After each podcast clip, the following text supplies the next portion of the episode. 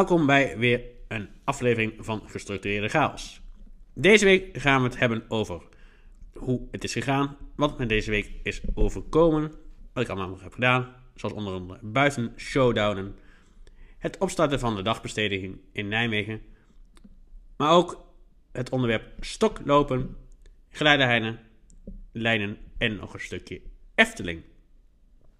Nou, gelukkig is alles deze week weer een beetje gestart. Dat maakt me op zich wel redelijk positief en optimistisch. Ik had een beetje een dipje, maar dat is nu wel weer redelijk over. Alles is nu al een beetje gestart en uh, dat maakt mezelf ook weer positief. Het eerste wat, uh, wat begon is het showdownen gelukkig. Uh, dat is een soort sport, aangepaste sport voor blinde en slechtziende mensen. Je moet het een beetje vergelijken met airhockey. Dus het maakt ook een hoop lawaai. En het is de bedoeling dat je met je bedje opgeluid de bal bij de ander in de rol slaat. Maar dit spel is bemoeilijkt door de coronamaatregelen. Want ook wij moeten buiten sporten, uiteraard. Wij mogen tot 1 juli nog niet binnen sporten. Dus vandaar hebben wij vorige week voor het eerst buiten gespeeld. Tenminste, voor mij was het de eerste keer. Dus ik was benieuwd of dat überhaupt te doen was. Maar dit was aardig te doen. Ondanks alle geluiden die je om je heen hoorde van de muziek, honden en dergelijke. Was het een, eh, een goede kennismaking met buitenspelen. We moesten uiteraard ook anderhalve meter afstand houden van elkaar. Maar dit uh, was ook goed te doen, moet ik zeggen. Verder was het even wennen weer voor mijn lichaam. Want ik heb drie maanden niet gespeeld. Dus de dag daarna voelde ik me ook net een bejaarde. Het uh, was echt moeilijk om op te staan. En ik had echt spierpijn, vooral in mijn onderrug. Omdat je de hele tijd krom boven de tafel staat. Dus dat was wat minder. Maar ja, na een paar dagen was dit ook wel weer over. Het andere positieve van de afgelopen periode is dat ook de dagbesteding eindelijk is begonnen, langzaamaan. Ook met uiteraard de coronamaatregelen. Deze dagbesteding vindt plaats in Nijmegen en die wordt georganiseerd en gefaciliteerd door de Robert Stichting. En we hebben net een heel mooi nieuw pand ingericht. Of ja, niet wij, maar de Robert Kopper Stichting. Er is een hoop geklust en gewerkt. En het ziet er heel erg mooi uit. De Robert Kopper Stichting, de stichting die mij begeleidt met allerlei andere dingen. Hier zal ik later op terugkomen.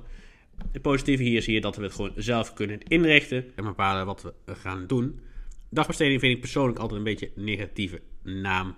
Daaronder versta ik meestal dat je dingen moet inpakken, zoals bepaalde producten, knopen, dingen moeten doen, inpakwerk. Dus ik denk dat we meer moeten kijken naar een betere naam, een soort activiteitencentrum of uh, zoiets in die trant. Maar goed, uh, vorige week hebben we dus alleen maar onszelf even voorgesteld, WSV. Er waren twee nieuwe mensen aan het werk, of in ieder geval een stagiaire en een nieuwe collega. Dus dan is dat wel handig. En gisteren hebben we onze bakken gemerkt. Ik heb dat gedaan aan de hand van Brian. Met een Brian schrijfmachine. En ik heb mijn keyboard daar neergezet. Verder moest ik nog een nieuwe route oefenen richting de tandarts. Omdat die zijn verhuisd hier in het dorp. Ik heb dit eerst uh, bekeken met een begeleider van mij. Of dit een moeilijke route was. Dit bleek niet zo te zijn. Het was een vrij simpele route om te doen, te lopen. Dus ik heb deze ook gedaan uh, met Line Square. Dit is een app waarmee je kunt zien wat je allemaal tegenkomt. Gebouwen, restaurants, maar ook straten en straatnamen. En daarnaast gebruik ik Google Maps. Dus gewoon een normale navigatie-app. Daarmee was het prima te doen. Alleen was het lastig om te kijken waar ik moet oversteken, daar te plaatsen. Omdat er allemaal gas is en nooit echt een stoep rechtstreeks richting het gebouw. Maar uiteindelijk kwam dit allemaal goed. En binnen ben ik ook geholpen door de medewerkers, ondanks alle maatregelen door corona, durfden ze me dat toch aan. Het is een beetje een lastig gebouw met allemaal pilaren en kabels en draden, dus het is niet echt makkelijk om te oriënteren. Maar goed, het is me toch gelukt, dus daar ben ik wel uh, trots op dat het me toch weer is gelukt. Een ander uh, punt waar ik minder blij mee was, is dat de Eerste Kamer heeft ingestemd met de harmonisatie van de waaiingwet. Er zijn nu drie variaties van de waaienwet. De waaienwet is een soort sociale voorziening, uitkering voor mensen met een beperking die dus minder goed kunnen werken of helemaal niet kunnen werken. door allerlei redenen. Daardoor uh, worden ze in tegemoet gekomen door het UWV, de uitkeringsdienst werknemersverzekeringen. Maar uh, de kabinet heeft dus besloten om deze drie varianten op één hoop te gooien en dit te harmoniseren. Ik heb geprobeerd dit artikel te lezen, maar ik vond het best wel lastig om te begrijpen.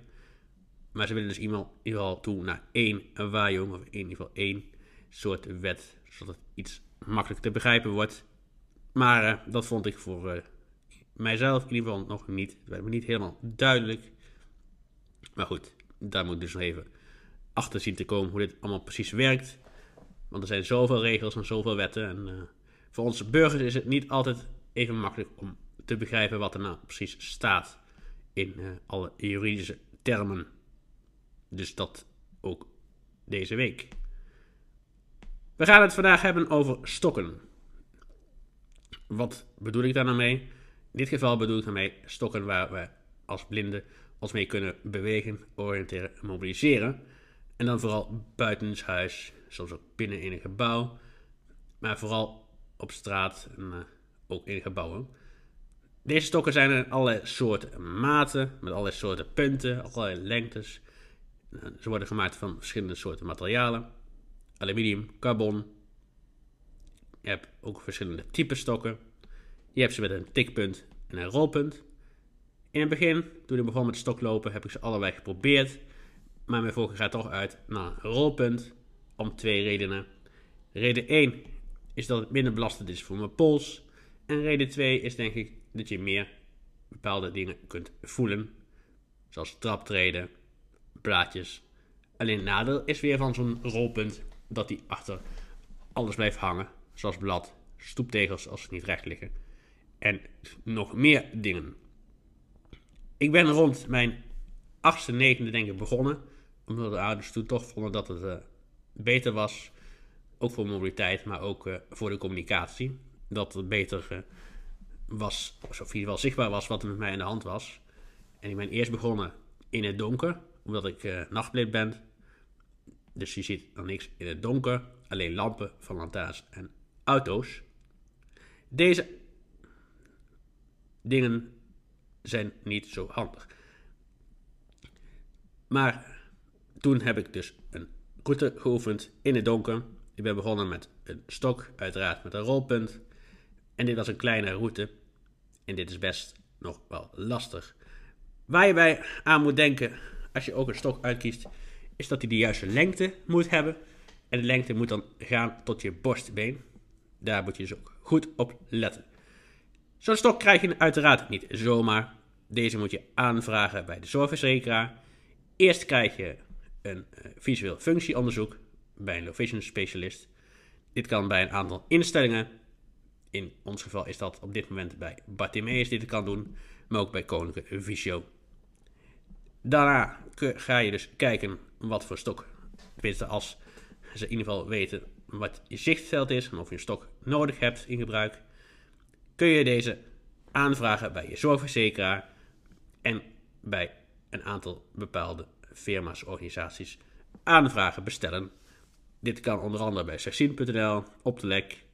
Maar dan moet je natuurlijk wel weten hoe lang die moet zijn, wat voor materiaal je wilt en wat voor punt je nodig hebt. Want ja, je moet wel een goede stok hebben, omdat je hem heel veel gaat gebruiken. En het moet ook materiaal zijn dat alle weersomstandigheden tegen kan houden. Zoals regen en ook sneeuw. Dus daar moet je wel rekening mee houden. Een stok kan ook kapot gaan als je erop gaat staan. Mij is het nog nooit overkomen, maar het kan gebeuren. Of dat je in de stoeptegel krijgt. Bij mij is het één keer gebeurd dat de punt in een rooster kwam. Dus ik hou hem tegenwoordig altijd als ik een rooster tegenkom omhoog. Zodat ik in ieder geval, niet geval zeker weet dat hij niet in een rooster terechtkomt. Want anders krijg je hem heel moeilijk weer uit. Daar zit je natuurlijk niet op te wachten, want dat houdt behoorlijk op als je loopt. Om goed te kunnen lopen met een stok is het ook belangrijk dat je gebruik kan maken van geleidelijnen. Deze zijn er ook in allerlei soorten maten. En ook gidslijnen uiteraard. Gidslijnen, geleidelijnen. Geleidelijnen zijn van die ik denk witte lijnen op straat. Met een beetje ja, ribbelachtig materiaal, ribbels. Er zitten meestal een aantal ribbels in. En deze liggen overal tegenwoordig. Je komt ze tegen in de stad, op het station, bij bushaltes, op het station. Ja, overal eigenlijk wel, denk ik. En dan is het niet handig dat er van allerlei obstakels opgeplaatst worden. Zoals bijvoorbeeld fietsen, auto's en zo verder en zo. Dat is gewoon niet handig. Want voordat je weet, knal je pont tegenaan. Terwijl je gewoon denkt, dit is een geleidelijn. Dus ik doop door. En dan opeens, boom. Dus met deze wil ik zeggen aan de mensen, vooral de beleidsmakers, plaats niets op deze geleidelijnen, want dit is niet handig. En hou ze vrij. Meestal wordt hiervoor ook een campagne gevoerd door de oogvereniging. Dit jaar weet ik niet zeker of die gevoerd is in ieder geval door corona. Maar hij wordt in ieder geval altijd in april gevoerd. De actiecampagne houdt de lijn vrij. En recentelijk hebben ze ook een tegel ontwikkeld, blauwachtige tegel, met daarop de tekst houd de lijn vrij. Deze tegel is dus wat ik net zei, blauw. Ik naast de tegel, of uh, tegel, wat zeg ik nu? Geleidelijn. En uh, deze is nu vooral te vinden in Zaanstad. Daar ligt volgens mij de eerste. Dus ik hoop dat het een vervolg krijgt, deze tegels. Want het is wel belangrijk dat ze vrij blijven, deze geleidelijnen. Dit zou ook fijn zijn als dit zou kunnen op bepaalde plekken. Zoals bijvoorbeeld in Kaatsheuvel, bij de Efting, richting de ingang van dit mooie park. Want nu loopt hij wel van de bushalte naar de tunnel, de voetgangerstunnel. Maar het zou voor mijzelf fijn zijn als hij ook verder zou lopen. Dus vanaf daar helemaal richting de ingang, het Huis van de Vijf Zintuigen. Voor mensen die bekend zijn bij het park, dat mooie gebouw met die vijf rieten kappen erop. Want dan zou ik zelf en ook andere blinden zelfstandig van de bus richting de ingang kunnen lopen. Hoeven ze alleen maar die lijn te volgen. Uiteraard zonder obstakels op die lijn, zoals ik net al zei. Want anders knal je prompt tegenaan. Dan heb je een blessure of een bult op je hoofd. En dat is uh, minder fijn om een dag uh, Efteling mee te starten. Die uh, start je liever gewoon pijnvrij. Want die is al vermoeiend genoeg. Die kost al genoeg energie. Dus dan zou het fijn zijn. De opening van de nieuwe attractie Max und Moritz nadert. Die is op 20 juni, dus over zo'n beetje twee weken. En de previews voor abonnementhouders zijn al in volle gang. Wij kunnen al vanaf 4 juni deze attractie bezoeken. En de verhalen die ik hoor zijn best positief. Ik had het niet verwacht, niet zo aangekomen. Omdat het tot nu toe een hoop kritiek was onder fans en abonnementhouders. Vooral vanwege de piekse en ja, primaire kleur op het stationsgebouw. Het oude gebouw van de Bob wat ze hebben hergebruikt voor deze attractie. De capaciteit is best hoog, nu niet door alle coronamaatregelen, maar dat gaat wel goed komen. En een ander puntje, mooi punt, is dat je ook in de achtbaantreintjes geluid hebt. Daar hoor je ook gewoon geluid. De muziek, de onride muziek hoor je, schijn je gewoon te kunnen horen in de trein. Dit is wel, wel grappig op zich. En ik heb echt veel zin om deze attractie uh, op korte termijn een bezoekje te brengen. Ik krijg er wel, uh, wel steeds meer zin in om die te bezoeken. En dat had ik eerlijk gezegd niet verwacht. Verder was er een hoop, een hoop kritiek onder vooral verblijfsgasten. Mensen die een verblijf hadden geboekt bij Bosrijk. Dat is het, of de verblijfsaccommodatie bij de Efteling. Omdat deze mensen tot 6 uur in het park kunnen. En dan moeten ze eruit. En dan moeten ze voor de avond ook een ticket kopen ter waarde van 25 euro. Terwijl normaal gezien, als je een verblijf, een arrangement boekt, of Bosrijk, Loonse Land, de andere verblijfsaccommodatie of het hotel, dat je dan gewoon heel de dag het park in kan. Dus in dit geval zou het dus zijn van 9 uur s ochtends tot 11 uur s avonds. Maar nee, dit is dus niet zo. Dus er was een hoop kritiek. En ik ben dus ook erg benieuwd hoe ze dit allemaal gaan oplossen. Maar tot heden te dagen heb ik hier nog niks over vernomen. Dus het wordt nog vervolgd. Verder hebben ze onze abonnementhouder, zijn ze ons tegemoet gekomen door in juni acht avonden exclusief open te gaan. Van 7 tot 11 uur s'avonds. Voor abonnementhouders. Dus dan kunnen we exclusief het park in. Uiteraard wel met alle coronamaatregelen van 10. En dan kunnen we ook in Max en Moritz. Moeten wel reserveren uiteraard. Dus dat is wel, eh, wel goed op zich dat de Efteling dat wel heeft gedaan. Verder zijn er ook weer uiteraard een aantal restaurants open gegaan. Wel met 30 man binnen, reserveren en andere bekende regels door corona. Dan heb ik het over Panorama, het restaurant wat dus ligt naast de Vogelrok. En Polskeuken, dat ligt tegenover Symbolica. Ook is vandaag, dus heet van de naald, bekend geworden dat we nu een tweede reservering kunnen plaatsen. Tot, heden, tot nu toe kon het maar één keer. Dan moesten we eerst weer naar het park gaan en daarna konden we pas reserveren. Maar nu kunnen we ook een last minute reservering plaatsen. Dus dat is op zich wel gunstig. En ook alle shows gaan weer van start. Dus dan denk, moet je denken aan zowel shows in het Sprookjesbostheater, Openluchttheater, maar ook Ravelijn. Die gaat vier keer per dag 10 minuten duren. Dus ze gaan wat van het script afhalen. Ik ben echt benieuwd wat ze gaan doen. Welke dingen ze weg gaan halen. Als je mij vraagt, haal gewoon kom weg. Dan ben je gelijk met al het gezeur en al het gedoe af. Dus dat, uh, dat zou kunnen. En ook Aquanura gaat weer van start. Vanaf aanstaande zaterdag gaat het weer open. En dan draaien ze de eerste symfonie, waaronder de muziek in zit van Ravelijn, Villa Volta en het Spookslot. En die draaien ze dan meerdere keren per dag, omdat er minder bezoekers naartoe kunnen. Dus dan uh, moet je hem wel meerdere keren per dag opvoeren. Het belangrijkste puntje wat nog rest, of in ieder geval ook een heet punt van de naald, is dat een hoop discussie heerst nog steeds over de pop die staat bij Monsieur Cannibal. En dit is een attractie uh, met draaiende potten, kookpotten. En in het midden staat een grote zwarte negerpop, een kannibaal.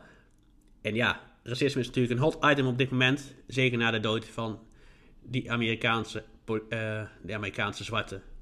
Die is doodgeschoten, wat ook te zien was op Facebook. Maar goed, daar gaan we het maar liever niet over hebben. Maar daardoor is er dus ook een weer ophef gekomen over deze attractie. En het zou fijn zijn geweest als de Efteling dit had meegenomen in de aankomende onderhoudsbeurt. Maar ze hebben al aangekondigd dit niet te gaan doen. Een beetje stom en dom zou ik zeggen, maar goed. Ze gaan het niet doen. Dus wanneer ze dit wel gaan doen, is me nog niet bekend. Ze hebben wel aangegeven dat ze het gaan doen. Dus ja, dit wordt ook weer vervolgd. Wat ook minder is, is dat het park een aantal onderhoudsdingen niet meer doet. Zoals bijvoorbeeld de key element in Joris aan de Draak. Draak Edna blijft stilstaan. Die gaan ze niet meer maken. Dus dat is eeuwig zonde. Omdat het toch wel, uh, ja, wel vet is als je met je treintje langs de draak komt en er spuwt vuur of staat naar je. Dat zijn toch wel uh, vette effecten. Tenminste, dat vond ik wel toen ik deze ride voor het eerst deed in 2012, denk ik of zoiets. Nou ja, whatever. Zoiets in ieder geval. Dus ja, dat is wel zonde. Net zoals een aantal sprookjes en de sprookjespost die niet, uh, of in ieder geval in slechte staat, schijnen te verkeren. Er zijn laatste foto's opgedoken. Dat ze in ieder geval een beetje aan het afbladden zijn. Dus dat is uh, wel een beetje zonde.